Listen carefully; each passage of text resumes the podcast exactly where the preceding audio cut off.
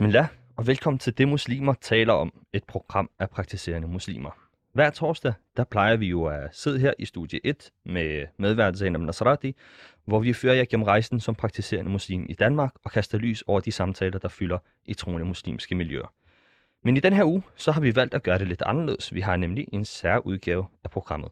Det er nemlig sådan, at i den første time i dag, der bliver, vi, øh, der bliver det for herrene, og i den anden time er det for damerne. Vi skal tale om samme emner, dog med omvendte foretegn. Jeg skal lige pointere, at jeg tilbød damerne at tage den første time, jævnfør før gentlemansprincippet. Men øh, damerne valgte at tage den anden time, så det kan være dem lov til, jævnfør før gentlemansprincippet. Øh, så din vært i dag, han hedder Elias Ramadan, og i dag har jeg fornøjelsen af at være i selskab med, øh, eller i være i selskab af øh, Kasper Mathisen, som er øh, islamolog, medforfatter af Dansk Muslimsk Manifest og podcastvært vært på Sharia Manifestet. Og vi har jo haft Kasper med i studiet øh, tidligere, um, og dengang fandt vi ud af, at du jo havde norske rødder, Kasper, ikke sandt? Det er nemlig rigtigt. Yes. Og udover Kasper, så har vi også fornøjelsen af at have Peter Kuzmanorski med i studiet. Peter er kanmag i historie og statskundskab fra Københavns Universitet. Derudover har Peter tilbragt tre år i Medina i Saudi-Arabien, hvor han blandt andet studerede arabisk og andre øhm, islamisk relaterede studier. Så velkommen til jer to her. Tak skal du have. Ja, selv tak. Og øh, hvis du som lytter finder snakken interessant, og hvis du er nysgerrig på nogle spørgsmål, eller har noget, som du vil tilføje til samtalen, så gør du det ved at skrive en sms på 92 45 99 45.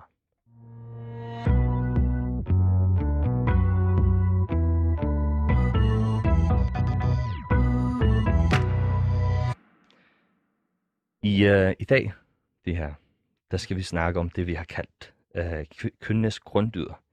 Det skal vi i den første time af programmet, så naturligvis skal vi tale om mandens grunddyder. Og ja, hvad mener vi egentlig med grunddyder? Jo, her refereres der til de grunddyder, som, øh, som danske muslimer kan drage fra den guddommelige åbenbaring, som vi jo lever vores liv øh, med udgangspunkt i. Der skal lige lyde en disclaimer eller to i løbet af dagens udsendelse. Den første disclaimer kommer allerede her. Snakken om køn er meget vanskelig i 2022 nu. Vi stiller mange store spørgsmål i dag, så hvis du forventer et klart facit på alle spørgsmål, så må jeg allerede skuffe dig.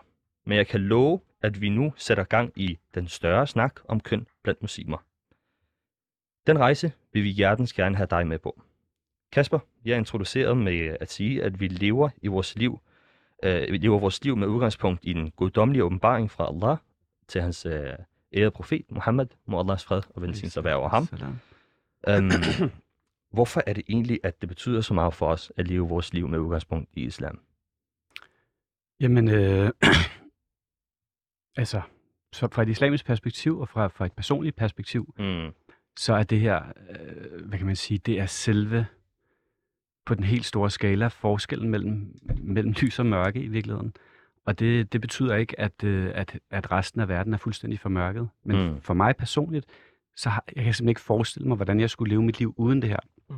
Det er så centralt og så, så vigtigt at have den her forbindelse til det absolute og til det, til det, øh, til den, til den, til den dybeste sandhed, som, mm. som det guddommelige er, som Allah er.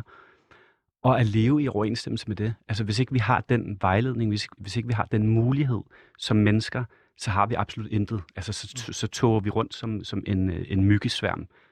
Eller ikke engang som en myggesværm. Så, som, så vi, vi tumler rundt i en, i en forvildelse. Så det, det handler i virkeligheden om at, om at have en, øh, en, en adgang til at, til at finde sin plads og sin egen balance og sin, sin højere mening i det. Og jeg tror, for uden det, så, så, så ville jeg være skør. Mm.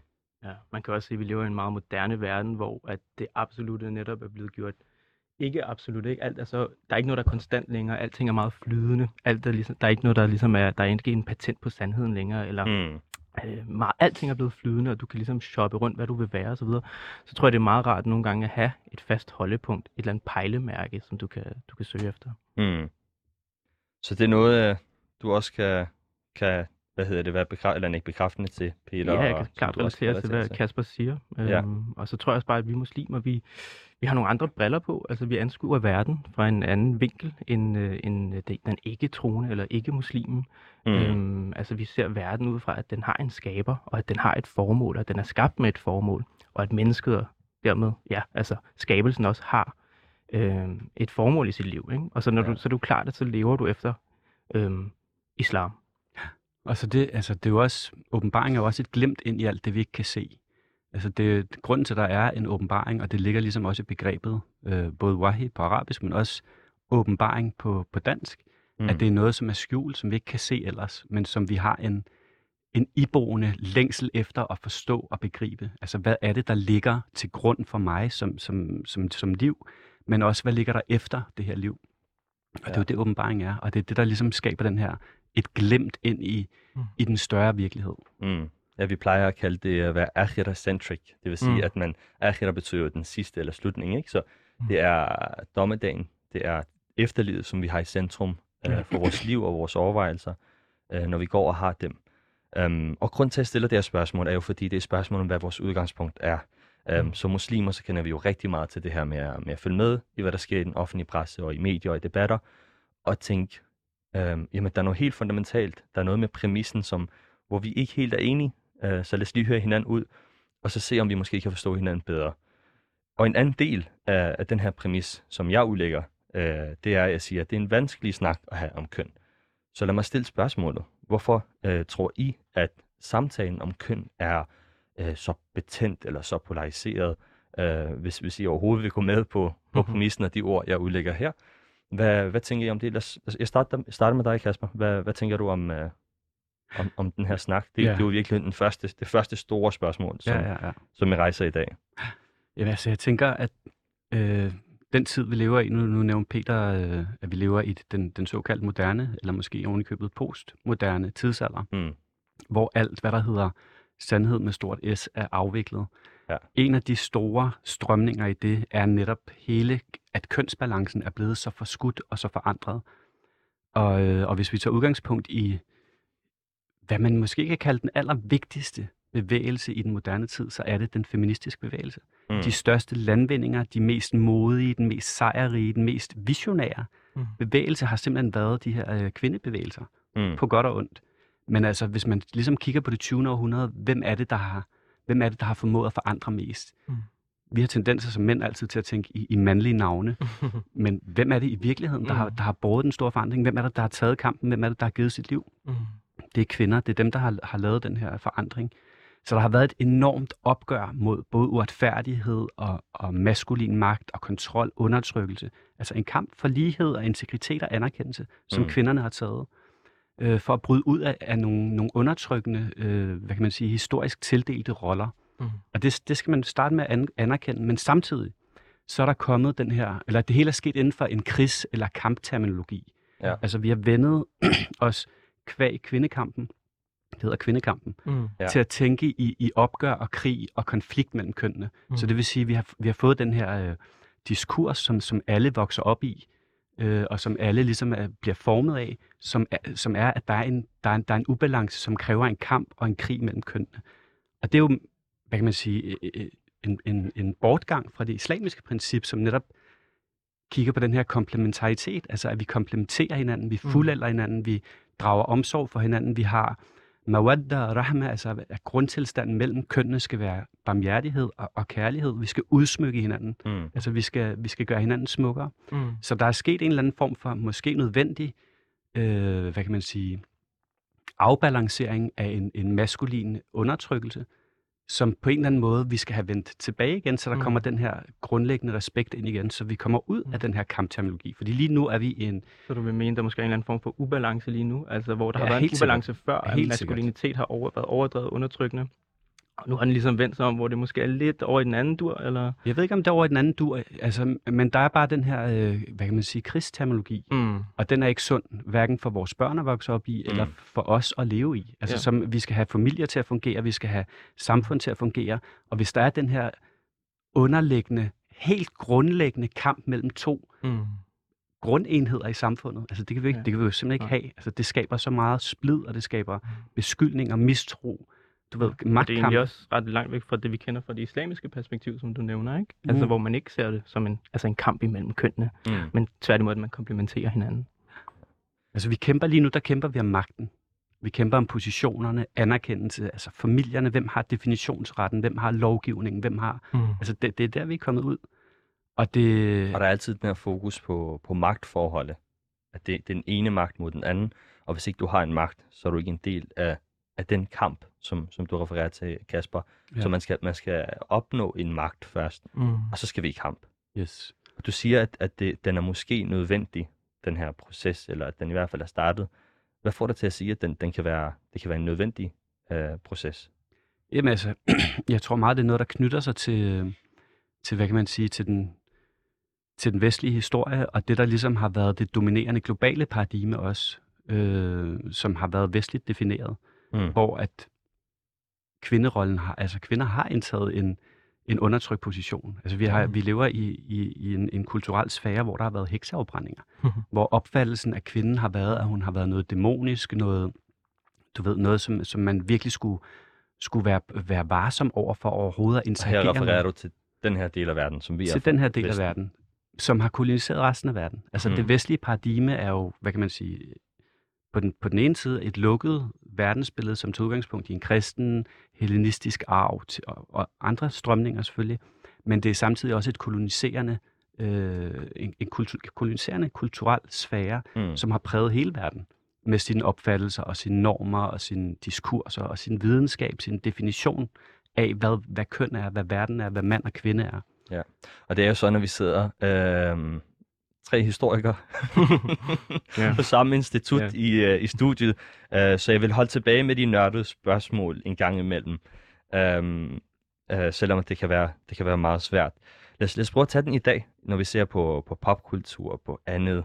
Øh, jeg, jeg er meget påpasselig med at sætte nogle præmisser, fordi der Mm. har jeg allerede sat en præmis med at sige, at det er popkultur. Men alt andet, der sker i verden, øh, er nu 22.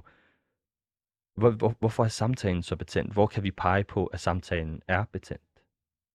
Altså, jeg tror, ligesom Kasper siger, at det, vi bliver nødt til også at kigge på historien. Altså, vi er gået fra det traditionelle samfund til et moderne samfund. Der er sket helt vildt meget de sidste 300 år, i særdeleshed de sidste 100 år med kvindekampen. Ikke? Du har den første bølge, øh, Mm. hvor der reelt var ulighed, ikke? og de kunne ikke stemme osv. Så, videre. så øh, traditionelt har kvinder jo haft det svært i et vestligt samfund. Ikke? Så den er jo blevet betændt i dag, fordi at der stadig eksisterer måske nogle strukturer, eller nogle, øh, altså du ser hele MeToo-bevægelsen og så videre, der eksisterer stadig nogle øh, strukturer i samfundet, måske nogle magtstrukturer, som gør, at, øh, at kvinder stadig føler, at det er en mandsdomineret verden. Ikke? Så den er meget betændt, fordi hvis du så går ud og siger noget, som løber imod den dominerende diskurs i dag, altså hvis du har et, øh, hvad skal man sige, et øh, mandsdomineret præg på din tilgang til det, eller du søger at øh, stå op for mand, mandens rettigheder i, i dagens samfund, Mm. så er du lidt på øh, gyngende grund, fordi at, øh, Ja. ja. du ved, diskursen er bare imod os lige i dag, kan man sige på det rum. Bare en flok angry white men. Um, Må, må jeg lige indskyde noget der? Ja, værsgo, Fordi det, det er vigtigt, øh, også i det her. Altså, vi lever jo også i en misogyn tidsalder, mm, hvor at, at hadet og foragten for kvinder virkelig uh, eksploderer. Ja. Og så er det så vigtigt, når vi snakker om det her med mandlige dyder, at der, hvor i, i sunnaen, hvor profetens vej, Læslat var slam, sådan. hvor der er noget helt entydigt, det er den hadith, der siger, at ud af den her dunja er der to ting, der har gjort den mest elskeligt for mig, og det er kvinder, kærligheden til kvinder, Mm. og til, til, til parfume. Mm. Så altså vores grund sunna i forhold til kønnet, at vi, vi elsker kvinder. Mm. Det må aldrig falde over i, i, i kvindehad eller kvindeforagt Mm. eller krig, fordi vores, vores højeste eksempel er simpelthen, at vi elsker kvinder. Det er vores Mm. grundnatur, det er Mm. vores grundforhold til kvinder. Og samtidig, hvis man kan gå lidt videre, så er, er kvindens grundnatur at elske det maskuline. Mm. Så, så det ligger ligesom på bagsiden, eller spejlet i den her hadith, Mm. at den her kærlighed, Den er det, er det, det, er det mest, det, er det mest, hvad kan man sige, smukke, vi har i den her dunja. Mm. Men det er jo det, der er blevet lidt flydende i dag, også i forhold til køn og så videre. Ikke? Også det her med, at, at det er et svaghedstegn, hvis man siger, at man, altså, man som kvinde øh, elsker en mand, eller sådan, er det så en eller anden form for underdanighedstegn af en eller anden art, ikke? Mm. Og det er jo det, vi ikke har rigtig i islam, men som Eller den moderne- vej rundt, Peter. At de mand Nå ja, at han, er han Ja. så en svag person, fordi han viser kærlighed og så videre, og tværtimod, altså det er ikke noget, vi kender fra den islamiske tradition, men øh, det er jo sådan nogle spørgsmål, vi har i dag. Ikke? Mm. Så I nævnte det her med, med MeToo. Hvordan er det et, øh, et symptom på alt det her? Øh, Kasper, du nævner noget med, med, at det er en kamp, og, og altså, hvis man er en del af den her samtale, så er man allerede med på den præmis om, at nu er det en kamp, og der er to sider. Øhm, men, men hvordan er MeToo for jer et symptom på, på at samtalen om det her er betændt? Mm. Altså den rummer ligesom begge elementer af, af, af magtstrukturer, øh, og den maskuline, hvad kan man sige, fysiske overmagt, samtidig koblet med hans, hans seksuelle begær, som traditionelt bliver anskuet som, som vildt og voldsomt ude af mm. kontrol, og kvindens tendens til at ville inddæmme mm. det. Det var også noget, der ligger på tværs af historien. Ja. Men samtidig så ligger der den her mistænkeliggørelse og mistro på, på tværs af kønsbalancen. Kan jeg være sikker på, at hans intention er, øh, hvad kan man sige, er reel i forhold til mig som kvinde? Og kan jeg være som mand sikker på, at min, hvad kan man sige, mit seksuelle flow, eller, eller hvad man kan kalde det, bliver, bliver modtaget på en ordentlig måde, eller skal jeg være, skal jeg være varsom? Skal jeg ja. hele tiden være, være øh, øh, påpasselig med, hvor jeg sætter mine fødder? Det skal vi selvfølgelig. Det er jo ikke, hvad kan man sige, øh, det er jo ikke sådan, at vi bare kan flyde det ud frit, heller ikke mm. fra et islamisk perspektiv. Men mistænkeliggørelsen og kampen og krigen og også kampen om sandheden. Hvem, hvem taler sandt? Der er jo altid den her intime sfære, der bliver blæst op til en offentlig sfære, og hvem, hvad der egentlig foregår, det ved man aldrig. Nej, i et uh, postfaktuelt, uh, en postfaktuel tid. Og i, i øvrigt, i forhold til Koranen, så har vi den her fortælling, som øh, vel måske er verdenshistoriens første MeToo-fortælling, med Yusuf, alayhi salam. Ah, ja. Og den foregår så bare med omvendt. Ja, ja. Profeten øh, Yusuf. Profeten Yusuf, som, som har sin helt egen surah i Koranen, som bliver udsat for et overgreb fra en magtfuld kvinde. Mm. Ja. Øh, og hun lyver om det. Mm. Så der sker den her beskyldning gensidigt. Og det sjove ved det er, at den, den foregår over den, den modsatte køns øh, ja. balance, kan man mm. sige. Ikke? Men det er jo det, det, der ligesom er indbegrebet af historien, det er den her, jamen, hvor langt er jeg, gå, er jeg villig til at gå for at beskytte min egen, øh, min egen ære og værdighed fra hendes side, og hvor langt er han villig til at gå for at beskytte hendes værdighed i virkeligheden ja. også. Mm. Øh, men, men i den diskurs, eller i den retorik, du fremlægger der fra historien om, om profeten Josef a.s., øhm, der er der også noget om magtforhold. Så vi kendkender noget af det her øh, med, med magtforhold. Det spiller en rolle, at der er et mm. magtforhold. Det er yes. også det, MeToo handler om, ikke? Altså, at man ja. udnytter sit magtforhold til, at i, i hvad hedder en Weinsteins tilfælde, at han udnytter kvinder, øh, ja. potentielle skuespillere, eller for, for at forøge deres karriere og så videre, mm. ikke? Jeg prøver bare at finde ud af, hvor, altså, den her samtale har man jo i hele verden, ikke? Og især i den vestlige verden, så fylder det rigtig meget. Der er den vestlige verden, og så har man jo også prøvet at spille den over i den muslimske verden, ikke? Altså, man, man har hørt visse chefredaktører i Danmark forsøge at sige, at der skal også være en MeToo-bevægelse i blandt det muslimske miljø, ikke? Mm. Det skal der øhm, måske også. Ja, det kan man jo så diskutere. Ja, men, men spørgsmålet er om metoden eller resultatet af det, der skal tages i brug. Ikke? Mm. Og det kan vi diskutere øh, lang tid om. Men, men det får mig, altså jeg, jeg kommer til at tænke på et andet spørgsmål, øh, som er, er relateret til alt det her med, øh, med, med kønnene, fordi det er som om, at vi har snakket meget om kvinderne nu, hvor vi skal ja. snakke om mændenes grunddyder. øhm, er der mere, har vi mere til fælles, eller er vi mere forskellige som mænd og kvinder? Hvad synes I? Øh, hvad erfarer I? Øh, altså jeg vil klart sige, at vi har meget mere til fælles, end vi øh, er modsætninger, hvis man kan sige det sådan. Vi, har, mm. vi er meget mere, øh, altså vi har vores med menneskelighed til fælles. Vores, øh, vores rod er den samme. Vi, vi, vi stammer, altså i islam, så stammer vi fra den samme øh, grundsten, hvis man kan sige det sådan. Vi er alle sammen mennesker, og vi har meget de samme følelser. Ja. Øh, vi er fuldstændig ens, hvad angår intelligens og intellekt vi kan opnå de samme højder, så at sige, øh, og udfolde os som mennesker. Så er der måske nogle andre, der er selvfølgelig nogle biologiske forskelle, som man ikke kan komme udenom, men mm. så, så er der måske også nogle andre øh, indgroede forskelle, som, som, som, som naturlige forskelle, hvis man kan sige det sådan. Men, men ellers så vi, har vi langt mere til fælles. Lad mig sætte på, på en spids, uh, Peter. Er vi, so, er vi sort og hvid? Uh, er vi hvad Yang og Yang, eller Venus og Mars? Uh, eller er vi, er vi to nuancer af grå? Ja. Øh, den vil jeg lade være til Kasper, den. ja, altså, vi er begge dele. Altså, det man, det man ligesom, øh, det er jo nemt at, at snakke om de her, den her dikotomi, ja. men vi, vi bliver også nødt til at sætte den på sin plads. Altså, det her, det er hele universets grunddeling. Mm. Det, det er delt op i de her to køn. Mm. Ikke kun vores art og vores øh, menneskelighed, men, men hele verden. Alt, hvad der er liv, er delt op i det her. Så det er en helt grundlæggende øh, struktur, og ja. den er så kompleks, og den er så subtil. Altså hver mand, der nogensinde har levet, ved, hvad forskellen er. Mm. Og hver kvinde, der nogensinde har levet, ved, hvad forskellen er. Men det er så stort, og det er så komplekst, og det er så omfattende, at det, er, det samtidig er helt ekstremt svært at sætte Ja, det på præcis, svært, hvad det er.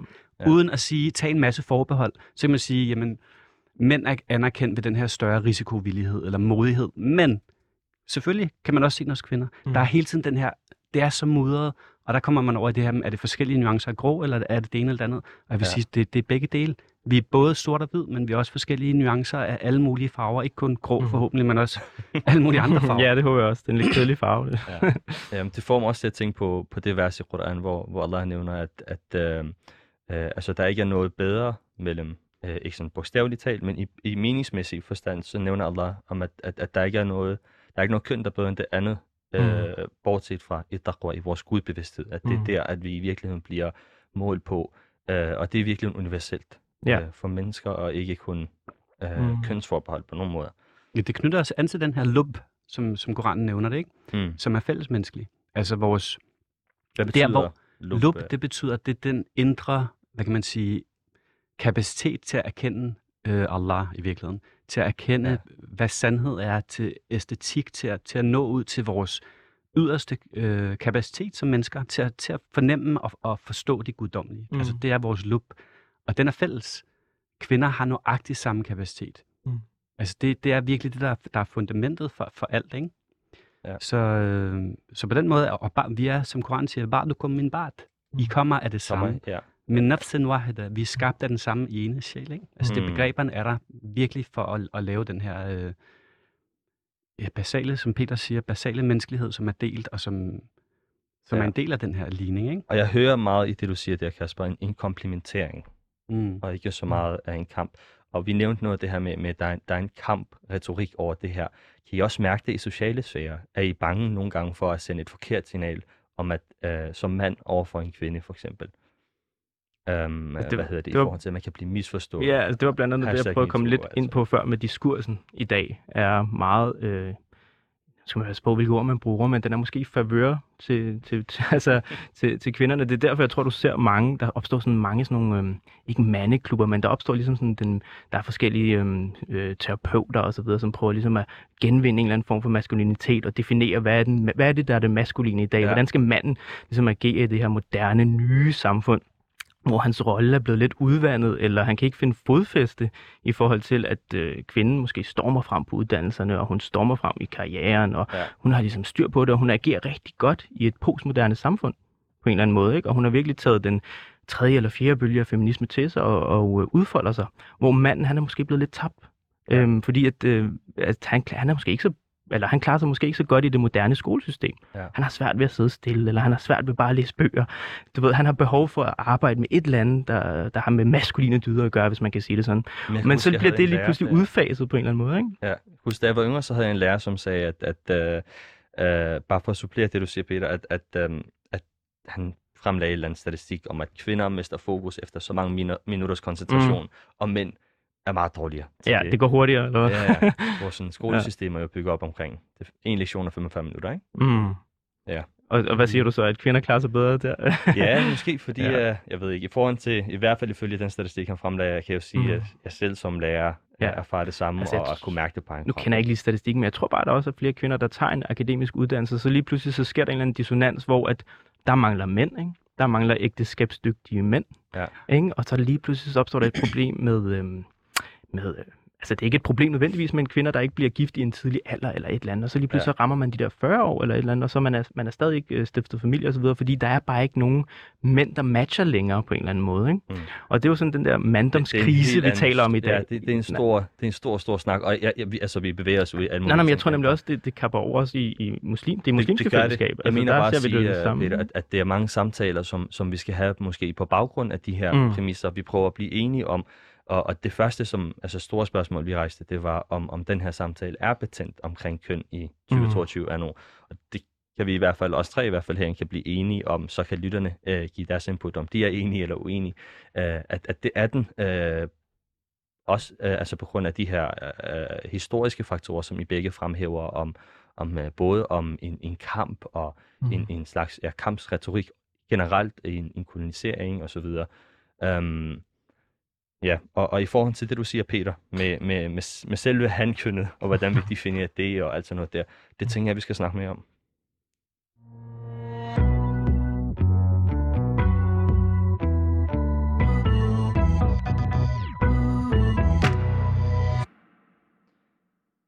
Og det var i virkeligheden en meget god segue, Peter, for, for dig at lægge den op til den snak, fordi at, øh, jeg tænker, at vi skal snakke om, om mændene lidt mere. Vi skal snakke om, hvad manddom er, hvad mændenes grunddyder, som er øh, ud fra hele den her samtale. Det er bare svært ikke at snakke om præmisserne, før vi starter selve samtalen. Og du lytter med på det, muslimer taler om, hvor vi kaster lys over den levede muslimske oplevelse og de samtaler, der fylder i troende muslimske miljøer.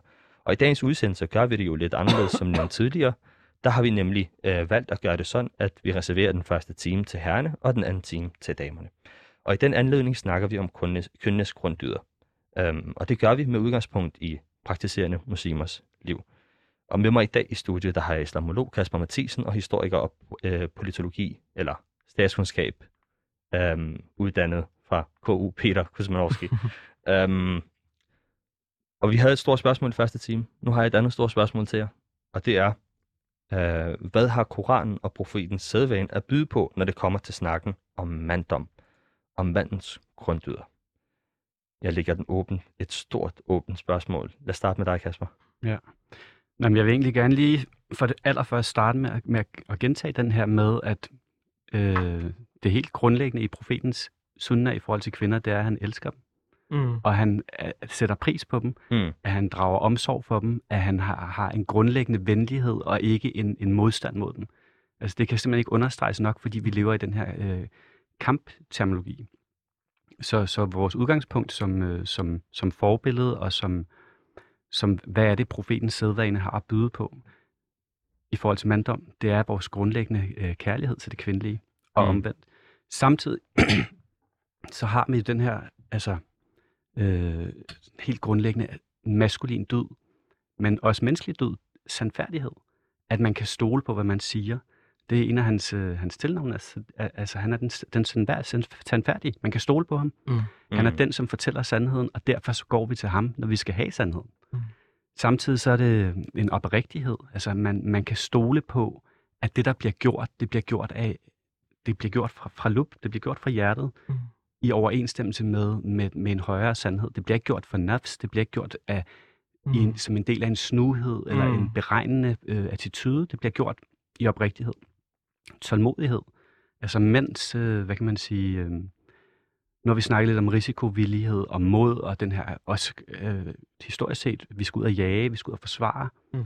den skal ligesom vejes op af af en tålmodighed. Altså, at vi kan holde mm. det lidt i ave igen. Hvor udleder du de egenskaber, øh, Kasper? Altså, Jamen, af, af mod helt, og tapperhed? Alt og... det der, det, det ligger i både øh, i Koranen og i profetens øh, sunnah. Det ligger over det hele. Ja. Nu har vi lige haft den her sag med Will Smith, hvor han ligesom på den ene side går ud og, og forsvarer øh, sin kone et, et i, i gåse, gåsetegn, eller gåseøjne, ja. overgreb på sin kone, altså på mm. hendes ære, mm. gå ud og forsvare den. Det jo, det jo en maskulin bevægelse. Altså, det er en maskulin øh, dynamik, der er på spil.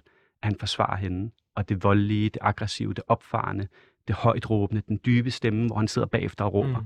Mm. Mm. På den anden side, så har vi den dyd, der måske, måske ikke burde have afvejet det her, som var hans tålmodighed, hans langmodighed, mm. en visdom til at sige, yeah. okay, der er et overgreb her, men det bedste er ikke nødvendigvis at gå ind og, ja. og besvare den med vold. Det er for visdom at vente, eller det visdom, Præcis, eller, ja. der ligger den her visdomhed og eftertænksomhed i det. Så, så det hele er hele tiden den her, øh, hvad kan man sige, afbalanceret, samtidig med, at der er den her, at man står fast på sandheden, man står fast på retfærdigheden, man mm. står fast på yd, også ydmyghed. Ja. Altså menneskets allerstørste, nafsets, både mænd og kvinder sikkert, men måske særligt mænd, mm-hmm. har den her tendens til selvhævdelse. Vi vil gerne selv op på toppositionen. Vi vil gerne alle sammen være farao på et eller andet plan. Vil, magten, vi vil styre de andre. Vi vil gerne være den, der sidder mm. øverst, får alle titlerne, direktørposten. Mm. Men det her, og det er jo derfor, altså grunddynamikken i vores stigen, det er underkastelse. Ja. Hvorfor? Mm. Fordi den er så stærk, den tendens. Vores mm. nafs er så søgende hen imod selvhævelsen. Vores nafs, det er vores, vores ego. Vores ego. Ja. Den søger så meget hen imod selvhævelsen, at vi simpelthen ja. bliver nødt til grundlæggende at blive afbalanceret i det. Ja. Så en dyd, altså en grunddyd i forhold til det her, i, i hele åbenbaringen, i Allahs ord, i profetens sunnah, det er, at vi skal have den her grundlæggende ydmyghed på plads, mm. på plads i forhold til, hvem vi er, hvad vi er, mm. hvad vores rolle i, i verden er. Ja. Altså det er sjovt, der synes jeg, du rammer hovedet på sømmet, ikke? I forhold til det her med, hvad handler islam om? Det handler om at underkaste sig skaberen af Ja, os alle sammen, ikke? Ja, altså ja. det er netop en ting, hvor du skal øh, bøje dig i underkastelse, eller hengivenhed, eller ligesom overgive dit eget ego, og Ja. anerkende, at du bare er en lille myre i en stor myretue, ikke? Men samtidig er der noget iboende, en fitra eller en lup, altså en, øh, et indre kompas i manden, der siger, at han vil gerne respekteres, han vil gerne høres, han vil gerne være alfahanden, han vil gerne have mange kvinder, og han vil gerne have rigdom og status, ikke? Nej, men det, det er måske, eller det, Jo, jo, det er sat på en spids. det er sat på en spids, og det er selvfølgelig lidt overdrevet, men altså, der er en grund til, at man ser Tiger Woods gøre det, og Michael Jordan gør det, og alle mænd med indflydelse har ja, dem, gennem historien, ikke? om Ja. du taler om Napoleon, eller om du taler om en eller anden i dag, uh, Macron eller whatever, så er der et eller andet i det. Ikke? Um, så, så det er bare lidt en sjov dikotomi, der er der i, i islam. Og man siger også, altså, i hvert fald har jeg hørt, nu ved jeg ikke, hvor citatet kommer fra. Så nu tillader jeg mig at cite- citere fra en unavngiven kilde, at hvis ikke mænd havde den her Mm. virkelig, hvad kan man sige, længsel til at ville opnå og overvinde og, Mm. og få kvinder, så ville vi slet ikke have lavet alle de her kæmpe store bygninger, præstationer. ja, det er alt sammen kvindernes Altså, det skyld, hele er det, du siger. Og det er også lidt det, der ligger i den Taj her... Mahal. Taj Mahal. Ja, var- den er jo bygget ja, til hans ja. ikke? eller hans uh, kone. Altså, Ja, han byggede Ja. den jo for, for, sin, for sin kone. Ja, ja. vi er parat til at, Ja. til at kæ- udkæmpe krige og slå, øh, slå en million mennesker ihjel øh, for Ja. en kvindes skyld, altså. Ja, så Mm. hvem har magten i virkeligheden? Det er meget, meget, meget Øhm. interessant. Jeg tænker også på det som, uh, som historiker, og det kan man jo genkende. Man behøver ikke være historiker, hvis man har set nok Netflix-serier og film osv. Så, Nå, så er du historiker. så, så, er der ofte, så er der ofte en, en, en, en uh, ja, nogen, der ligger og visker manden i øret, som, som Mhm. også har magt og indflydelse. Ikke? Bag enhver stærk mand, så er der en endnu stærkere kvinde. Ja. Også uh, ved siden af og foran. Og sådan Ja, jo. Skal vi uh, passe på, ikke? men, men det sjove er jo, hvis du kigger på vores, øh, altså profeten Mohammed, fred være, fred være med ham, Ja, Hvis du kigger på hans sunnah, altså hans tradition, eller hans væremåde, hans liv, hans biografi, så er der jo en tid før islam, som vi kalder jahiliya, altså ignora, ignora, øh, den ignorante tid, ja. hvis man kan sige det sådan. Og hvad var araberne kendt for dengang? Meget maskuline dyder, og det var sådan grænsende til det ignorante, og til det, det, det sådan brode, og det lidt for øh, voldelige. Øhm, og de, de så meget ned på sådan, hvis du havde kvindelige dy, såkaldte dyder, eller kvindelige træk, hvis man ja, kan sige det. fe- Feminine. Hvis du havde feminine træk. Ja. Og profeten, fred være med ham, han blev faktisk beskyldt for at være lidt feminin. Der er den her kendte beretning, hvor en beduin kommer hen til ham, og Mm. ser ham kysse Hassan, altså hans barnebørn, hans barnebarn, og vise kærlighed til et barn. Og så siger han, kysser du dine børn? Kysser du dine børn? Kysser du? Kysser du børn? Jeg har 10 børn, jeg har aldrig kysset i mit liv. Og så bliver profeten sur på ham og siger, øhm, hvis det er det, du tager for min lærdom, så at der ikke er nogen, at der, at der ikke er nogen barmhjertighed, så har du ikke lært noget fra mig. Mm. Altså at barmhjertighed, det spiller en kæmpe rolle. Ikke? Så, de, så en beduin, som kommer fra det lidt hårde miljø, han ser ham som sådan helt lidt, lidt feminin på den der måde. Ikke? Mm. Men, øh, men det er ligesom noget, islam har lært os, ikke? at man skal have den her kærlighed. Øh, både til sin familie og selvfølgelig også Ja. til sin kone. Men det er virkelig, altså, og igen, hovedet på sømmet, eller hvad hedder det? Altså, at man, der, der er hele tiden den her balance mellem vores iboende Mm. øh, Maskulinitet. natur, ja, vores, de negative tendenser i det, og så en, en, en etisk eller Ja. moralsk, spirituel øh, afbalancering af det. Altså, på den ene side, så var profeten, og vi ser ham beskrevet, han var maskulin, han var stærk, han var Han var som 20 mænd, ikke? Har man hørt den fortælling? Præcis. På den anden side, så var han følsom, smilende. Ledsagerne, må fred være med dem også, sagde, at de havde aldrig set nogen, der smilede så meget til, til folk omkring ham. Mm. Han var viljestærk, han var skarp, modig, men samtidig så var han tolerant og empatisk og rummelig. Ikke? Mm. Altså, han var ikke selvhævdende.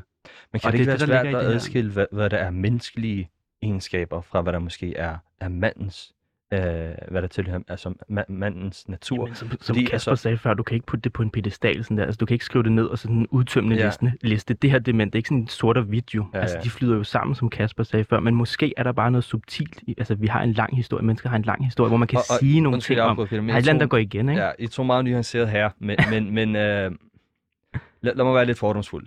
Vi mænd, vi er lidt mere sort-hvid. Vi kan godt lide at se tingene i slogans. Nu generaliserer jeg rigtig meget. Men gå lige med på lejen, og så sig til mig, hvad I synes. Jeg ser det som, når vi har øh, en fodboldspiller, der er hurtig, så bruger vi ham ikke som målmand. Men når vi har en fodboldspiller, der har gode reflekser, så bruger Mhm. vi ham heller ikke som angriber. Men Nej. den er en vej rundt. Ja.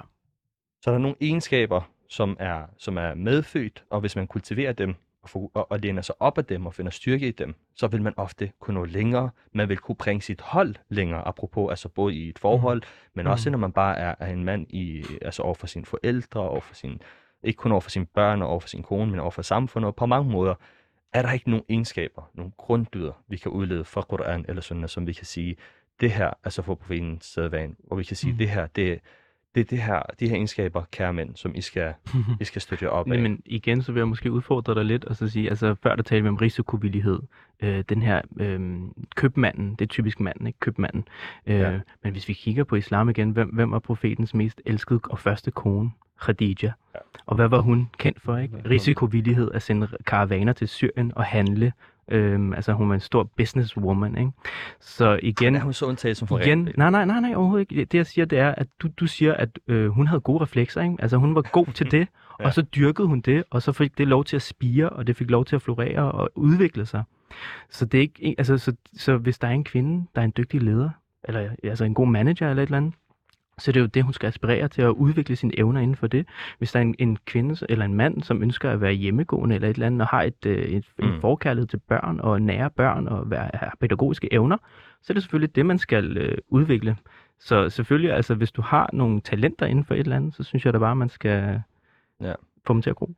Okay, så vil jeg udfordre det lidt og sige, at Allah han nævner i Koranen, siger han nogle gange, å I troende, eller å I mennesker. Han adresserer os på forskellige måder. Mm. Men så siger han også, øh, hvad hedder det, blandt andet i Koran, øh, Korans kapitel 4, øh, vers 34, Ar-rijalu qawmuna ala nisa bima fadala Allahu ba'dhum ala ba'd. Oversat, mænd er kvinders væver, i det Allah har givet nogen fordel som væver og som forsørger frem for andre, og fordi de giver ud af deres midler til, kvinders, øh, til kvindernes og familiens underhold. Mm.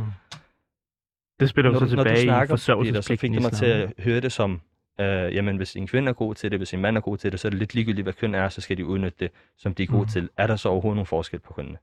Ja, i islam har vi selvfølgelig en forskel i og med, altså rent juridisk kan man sige, så er der et fundament eller et udgangspunkt for manden. Altså når han bliver gift og når han stifter, stifter familie, Mm. mm. så har han en forsørgelsespligt. Han skal, øh, altså et underholdsbidrag, hvis man kan sige det sådan. Han skal sørge for hjemmets opretholdelse. Øhm, og det ligger jo et eller andet ansvar over på manden om, at han skal arbejde, og han skal sørge for, at hjemmet har de rammer Mm. og den sikkerhed, der skal til, til at en, en familie kan spire og næres og have alle de ressourcer, den skal have. Øh, fordi øh, det kan være, at konen skal amme, det kan være, at hun skal have nogle andre ting, som gør, at hun ikke kan være på arbejdsmarkedet osv. Ikke? Så øh, i lige det her vers, så er det klart, at så, så siger Allah, at der er nogle, øh, noget ansvar over på manden. Ja. Øhm, og så, så kan man jo så tale om, hvorvidt er det noget, øh, man kan fravige, øh, altså ge- gennem gensidig aftale mellem ægtefæller. Øh, det er så også en snak, vi kan tage, hvis det er. Det er meget Men det er igen interessant, det, jeg synes faktisk, det, ja. det er interessant det her med, med det her vers, fordi det tit bliver brugt i netop den her, hvor man gerne vil påpege en, en ulighed, Ja. og en, en magtulighed også mellem kønnene. Men hvor jeg ser det egentlig mere, eller der er mange forskellige aspekter i det, men at det er netop en appel til, til nogle af de her, igen, tendenser, som skal afbalancere til manden. Manden har en tendens til at ville, ville flygte Mhm. væk. Han, har, han er eventyrlysten. Han vil gerne ud og ud og ud. Og, så mm. han har virkelig brug for at sige, du har, du har faktisk en pligt her. Ja. Det kan godt være, at du, du ikke mister noget. Altså, du skal nok have dit overleve. Du har jo dine penge, din styrke, du kan bare gå ud i verden. Mm. Mm. Men der sidder altså nogen derhjemme. Du har et ansvar for? Eller? Du har et ansvar er derhjemme, dine børn og din, din, øh, altså din familie. Ja. Dem, det er på den lange bane. Du skal være tålmodig, du skal være der, du skal høre på alle mulige ting. Du skal finde dig i alle mulige ting. Mm. Men det ligger ligesom i den mandlige kapacitet, at vi kan det også. På trods af, at vi har den modsatrettede natur, som er, jamen, jeg vil kun være mig selv. Ja. Jeg vil gerne ud i verden, jeg vil gerne ud og undersøge, jeg vil gerne ud og erobre andre kvinder, altså, og hele verden i det hele taget.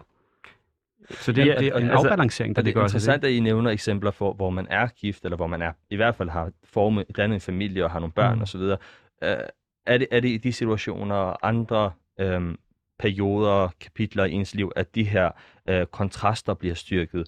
Øh, lad os kalde dem komplementerende kontraster, hvor der er, det er mere en, en ansvarsfordeling og ikke en, en, et spørgsmål om, hvem der er over hvem ikke, i, i niveau. Mm. Er, er, er, det, er, det, er det først, når man, får, når man, bliver, når man får, kommer i et forhold eller får børn eller lignende, at de her roller bliver, kommer mere til udtryk? Altså forsørgelsespligten kommer selvfølgelig til udtryk der, men du har jo selvfølgelig et ansvar, alle individer i islam, om det er kvinden eller om det er manden, de har jo et ansvar for sig selv og deres eget, hvad skal man sige, underhold og deres eget sådan vej til akhira, som du sagde før, deres egen vej til det hinsides, ikke? og det Mm. mm. gode liv her, hvordan de opnår det gode liv her, ved at følge den vejledning, som vi mener er blevet sendt af Gud. Så der har de jo alle sammen et øh, individuelt ansvar, men jeg tror, at Kasper har ret i, at der er nogle iboende egenskaber i kønnene, som passer godt med manden her. Altså han kan godt lide også at have det her ansvar, måske at være forsørgeren. Øhm, den, øhm, hvad skal man sige, øhm, altså det giver ham en eller anden form for purpose, ikke? Altså det giver ham et ja. formål. Øhm, og så har han måske svært ved at være hjemme hele tiden, så han har også behov for at være derude og opleve markedet og opleve, du ved, det samfundets støj. Mm. Øhm, og så, men det er jo ikke ens betydende med, at det kun er det, der er hans øh, ansvar, fordi der er også den der kendte hadith, altså kendte fortælling mm. fra Aisha, altså profetens kone, hvor hun, hvor hun bliver spurgt om, hvordan var han derhjemme? Ja. Og så siger hun jo, jo at han øh, hjalp til derhjemme, og han syede sit eget tøj. Igen, en lidt sjov egenskab, ikke? At sy sit eget tøj. øh, og lappe sine sko, sagde hun. Og han ville øh, ligesom feje og, og, og, og gøre huset rent, og så ville han gå til bøn, når, når der var bønnekald, ikke? Øhm, så igen, så bliver det ligesom sådan, der er en eller anden modpol hele tiden øh, hos profeten, hvor det er som om, han indkapsler det perfekte af to verdener. Ikke? Mm. Det, det er lidt mere feminin, og det er lidt mere maskulin. Og det er måske, øhm, ja, særligt ikke, i islam, altså den, den fuldkommenhed, vi alle sammen søger, det gode liv, mm. som han ligesom er eksemplet på. Ja. Ja, afbalancering af, afbalancering, af, af dyderne og tendenserne, ikke? Så, ja. det, så det ligesom får en... Øh, ja, det får et udtryk, som, som man kan stå indenfor, som der er oprigtigt i forhold til, til forholdet til Allah. Ja, tak for, for at gøre os klogere på uh, dagens andet store spørgsmål, som helt klart fortjener en, en to timer snak eller flere udsendelser. Og det skal vi dykke mere ned i, men nu har vi i hvert fald uh, snakket om noget af det, og, og vi blev klogere på, på uh, at, at det er nuanceret. Uh, selvom jeg prøver at sætte den på en spids, så får jeg til at sige noget, som er lidt mere sort men, uh, men, men uh, sådan er det, når man, når man har to, uh, to historier. Du får os ikke i fælden. Uh, nej. um, ja, Uh, nu skal vi videre til at, til at snakke om, om noget, som der indtræder meget snart, og som vi alle har på hjerte.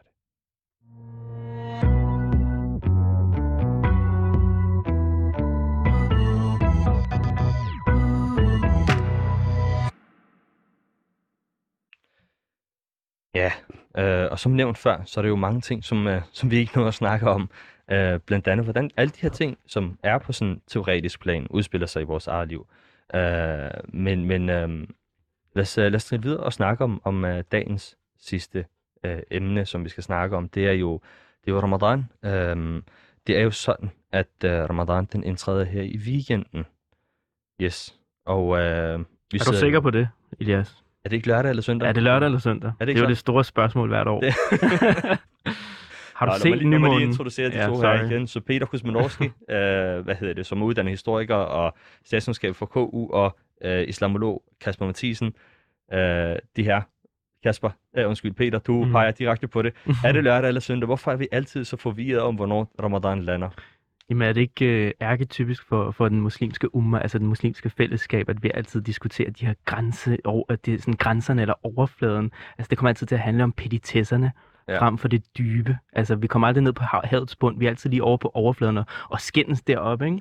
Om sådan nogle petitesser. Vi kommer aldrig ned og ser koraller og de flotte fisk, øh, som, som islam virkelig er, fordi hvad handler ramadanen i virkeligheden om? Det handler jo ikke om, at har du set nymåne, eller har du ikke set nymåne, mm. men det er selvfølgelig en stor event, det er en stor begivenhed. Hvordan gør man det, Peter? Hvad er det, det her med, med nymåne? Du har boet i, i Medina i nogle år, altså i Saudi-Arabien, og, yeah. og der sidder folk jo, det er jo sådan en tradition, ikke? At folk ja, Øh, gå ud for at se på, om, ja, om det er altså, der er sådan en gammel tradition med, med sådan en kanon, tror jeg nok. Ja. Øh, en, en dafer, ja, altså. Der er sådan en... Um, de skyder ligesom en kanon afsted, så kunne man høre den i hele byen. Nu er den trådt ind, ikke?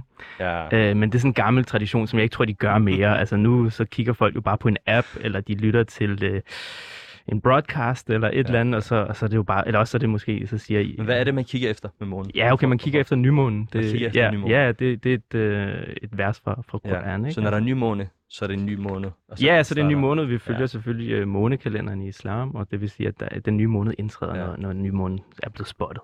Og, og så ramadan, det er bare et navn på en måned, kan man sige. Ja, ja, ja. Ud af de 12 måneder. Ja. Uh, og og man, kan, man kan jo sige, at hvert år, så er der det her dilemma med, uh, så kommer Saudi-Arabien ud og siger, jamen uh, Ramadan det er på lørdag, og så kommer Tyrkiet ud og siger, jamen Ramadan det er på søndag, og så kommer Pakistan ud og siger, det er på mm. et eller andet. Så der er gået stor politik i den. Tyrkerne har jo på forhånd sagt mange år i frem, at det, det, Nå, ja, de kigger ja. på de der astronomiske kalender, ikke? Ja, ja. Så de har ligesom ja, taget stilling. Ja, den er, den er tusind år i fremtiden, så kan du sige. Ja, ja. Men man kan vide, om der også er gået sådan lidt stor politik ind i det, ikke? At uh, det gamle osmaneri ja. versus uh, araberne, hvis man kan sige det sådan noget, som ja. gjorde oprør i, i 1900-tallet. Og så nu handler det om, I? hvem der har ret her. hvad, hvad, hvad gør I så? Hvad følger I, når det er? Altså, hvordan, uh, start, hvor starter I med at faste? Er det, når, når Saudi siger det, eller når tyrkerne siger det? Eller? Altså, jeg har lavet sådan et mit eget øh, astronomisk observatorium derhjemme med wow. en masse kigger der og sådan noget. Og så kigger jeg på Facebook. øh, hvad der ligesom er Lige præcis, for. det er det, jeg mener. Der er ikke noget større i det. Eller så følger du bare den lokale moské, som du går Ja, i. Altså, præcis. altså, det er ikke et issue længere. Altså, men selvfølgelig i gamle tider, hvor man skulle spotte den med øjet, så var Ja. det måske lidt større. Og så var det store kald i byen, at nu er ramadanen indtrådt. Ikke? Mm. Der, der er måske gået noget, lidt af mystikken ud af det, lidt af glansen ud af det. Det her sen, moderne, postmoderne samfund har lidt ødelagt øh, det romantikken. Ikke? Og så, så Peter, du siger, at du følger din lokale måske. Yeah. Ja. I'm, I hate to disappoint you, hvis du, hvis du havde regnet med, at jeg også havde et eller andet astronomitårn. Øh. nej, nej, nej. Jeg, jeg tror, jeg gør det samme, som du gør, du gør Peter. Jeg tror, Mm. jeg så følger med i nyhederne, og så venter jeg på et eller andet kanal, uh, siger, at det er ramadan på Mm. lørdag. Og så typisk i dag, så er det også en masse beskeder på WhatsApp, og så bliver der sendt en eller anden fake besked ud, fordi en eller anden har lavet et eller andet du ved, manipulation med et eller andet Twitter-opslag, og så ja, der er en masse Ja. ting i dag. Ja, det er sådan en rigtig dårlig joke, folk deler hvert op på Facebook med uh, Saudi-Arabien, Tyrkiet, Pakistan osv. osv. er blevet enige om, at det er lørdag på lørdag. Ja, sådan ja, ja, lige præcis. Den er også tilbagevendende. Ja. Ja. Kliché. Nå, men når man spørger jer, hvad, hvad glæder jeg mest til her i Ramadan? Hvorfor er det, at det betyder så meget for os? Jeg glæder mig mest til at få renset ud i min krop og i min sjæl. Altså efter et års toksiner og spisen ditten og datten og drikken ditten og datten og øh, manglende træning og ditten og datten. Så altså, man er blevet fyldt med så meget i løbet af året. Der er nyhedsstrømme, der kører derud af. Der er en mediediskurs, en politisk diskurs. Der er så mange ting, der fylder din hjerne, dit hjerte og dit sjæl, din sjæl og din, øh, også dit sind, øh, som man skal rense ud af i, i ramadanen. Og det er det, det handler om at trække sig lidt tilbage fra samfundets støj og øh, finde en eller anden ro i det indre og, og reconnecte med sig selv og sin herre ikke? og sin skaber, basically. Så det glæder jeg mig mest til, ligesom at trykke på den reset-knap, mm. man kan sige det sådan. Men ender man ikke alligevel med at spise rigtig mange store måltider? Er det sådan en ting? Nej, ikke hvis man er trænet, og ikke hvis man er trænet muslim og har gjort det nogle år, og man indser, at øh, der er så meget andet foder, øh, som kroppen skal næres med. Mm. At, at mad og det materielle, det simpelthen ikke er nok til at tilfredsstille dig længere, og faktisk så er det sådan en... Øhm, hvad hedder sådan noget, en, øhm, altså det, det, det, det, det, det, slår dig lidt på en eller anden måde, hvis du spiser for meget. Altså man tror ofte, at man skal overkompensere på en eller anden måde, men i virkeligheden så er det, øhm, så, det, så skyder du dig selv i foden. Ikke? Ja, ja. Så spiser man en tallerken, og så mm. føler man ikke, man kan mere. Ja, altså du har heller ikke rigtig behov for mere. Altså mad er måske en lidt overvurderet ting i det her forbrugersamfund, hvor du har det lige ved hånden hele tiden. Ja. Altså der var en gang, hvor mennesker gik meget lang tid mellem måltider, og de har overlevet helt Ja. fint. Ikke? Um, nu er vi alle sammen lidt uh, små, småtykke. Og, ja. um, ja. Det var ikke så normalt at være overvægtig engang. Nej, det var det Øh, slet ikke. Og, Kasper, hvad glæder du dig mest til i Ramadan? Jamen altså, jeg, der er jo meget af det her, der, er- der er fuldstændig det samme. Men altså, jeg har den her... Nu har jeg fastet de sidste øh, mere end 20 år, faktisk.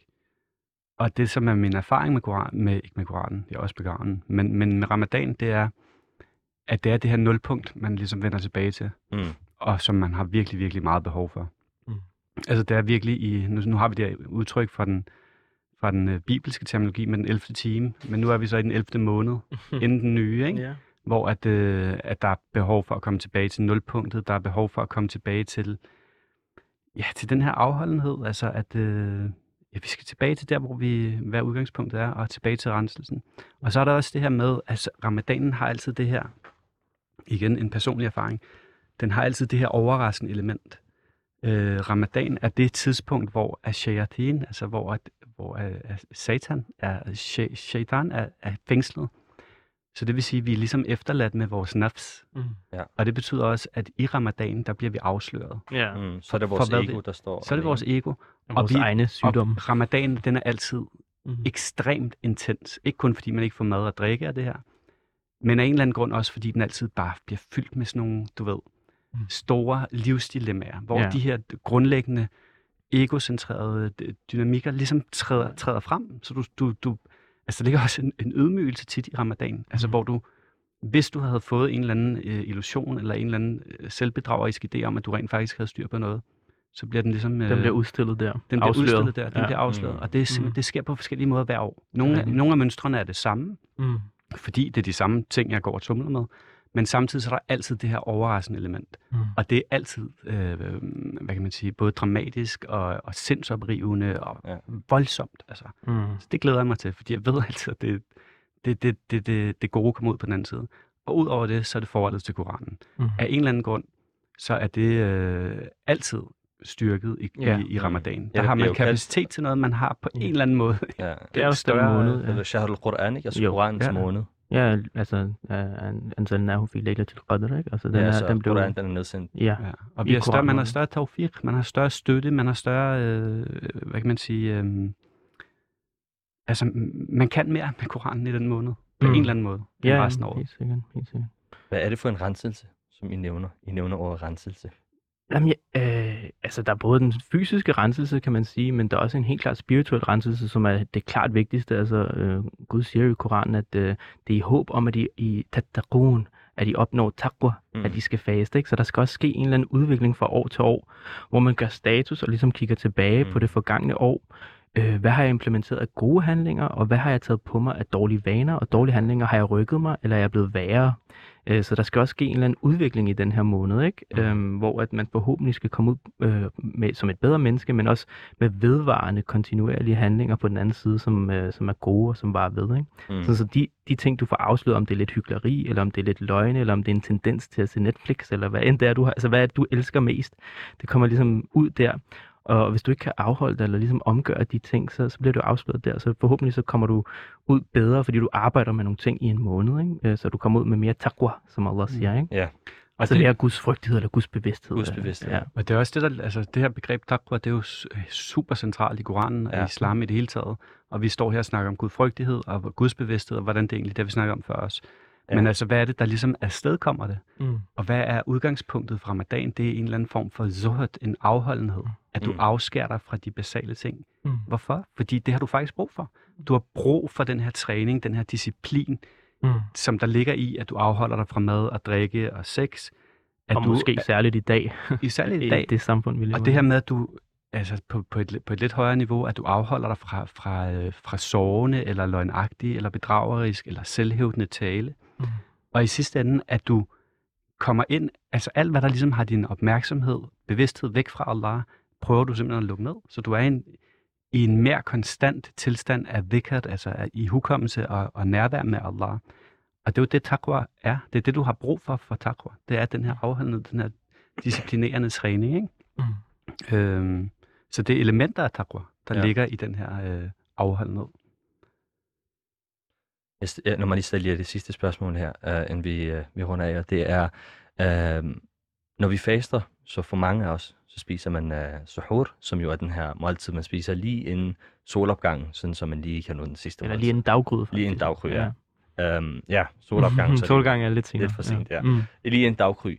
Um, spiser I suhoor? For der er jo, sådan, der er jo to typer. Der er typen, der ikke spiser suhoor, og typen, der spiser suhoor. Og hvad spiser I til suhoor? Peter? Ja, jeg tror, før jeg blev gift, så kiggede jeg på Sahur som sådan meget... Øh, nogle gange kunne jeg springe det over, nogle gange gjorde jeg det. Mm. Øh, men så efter jeg blev gift, så kom jeg jo ind i en muslimsk familie, som altid havde øh, gjort en dyd ud af ligesom at samles om nogle ting. Ikke? Mm. Om det var Sahur, eller om det var iftar, iftar som er den her, øh, når du bryder fasten om aftenen. Ikke? Ja. Så der, efter jeg blev gift, så blev det ligesom en stor ting også at spise Sahur, og hvor vigtigt det er i forhold til, hvordan du har det i løbet af dagen, og hvordan du klarer det. Så ja, det, det gør jeg. Hvem er der, Kasper, på? Øh, men altså, øh, jeg plejer også at spise suhoor, og der ligger rigtig meget socialt og alle Ja, mulige ting. det har vi i glemt, det det der med at sociale sidde om natten. Mm. Og sidde om natten og samles og komme ud i en helt ekstraordinær og faktisk lidt absurd tilstand, hvor du mest har lyst til at sove, og du er faktisk mæt, fordi du har lige spist. Særlig her i det her tidspunkt, hvor vi er. Ja. Men alligevel sætter dig sammen. Og den, det er en kamp, altså fordi i, i virkelighedens verden, så holder jeg det typisk de første par dage, og så bliver det mere drøbvist i løbet af ramadanen. Yes. Tak skal du have, Kasper, og tak, uh, Peter. Vi har haft Peter Kosminorski og Kasper Mathisen med os i studiet. Um, og tak for en god snak, de her. Selv tak. Og tak for at lytte med derude.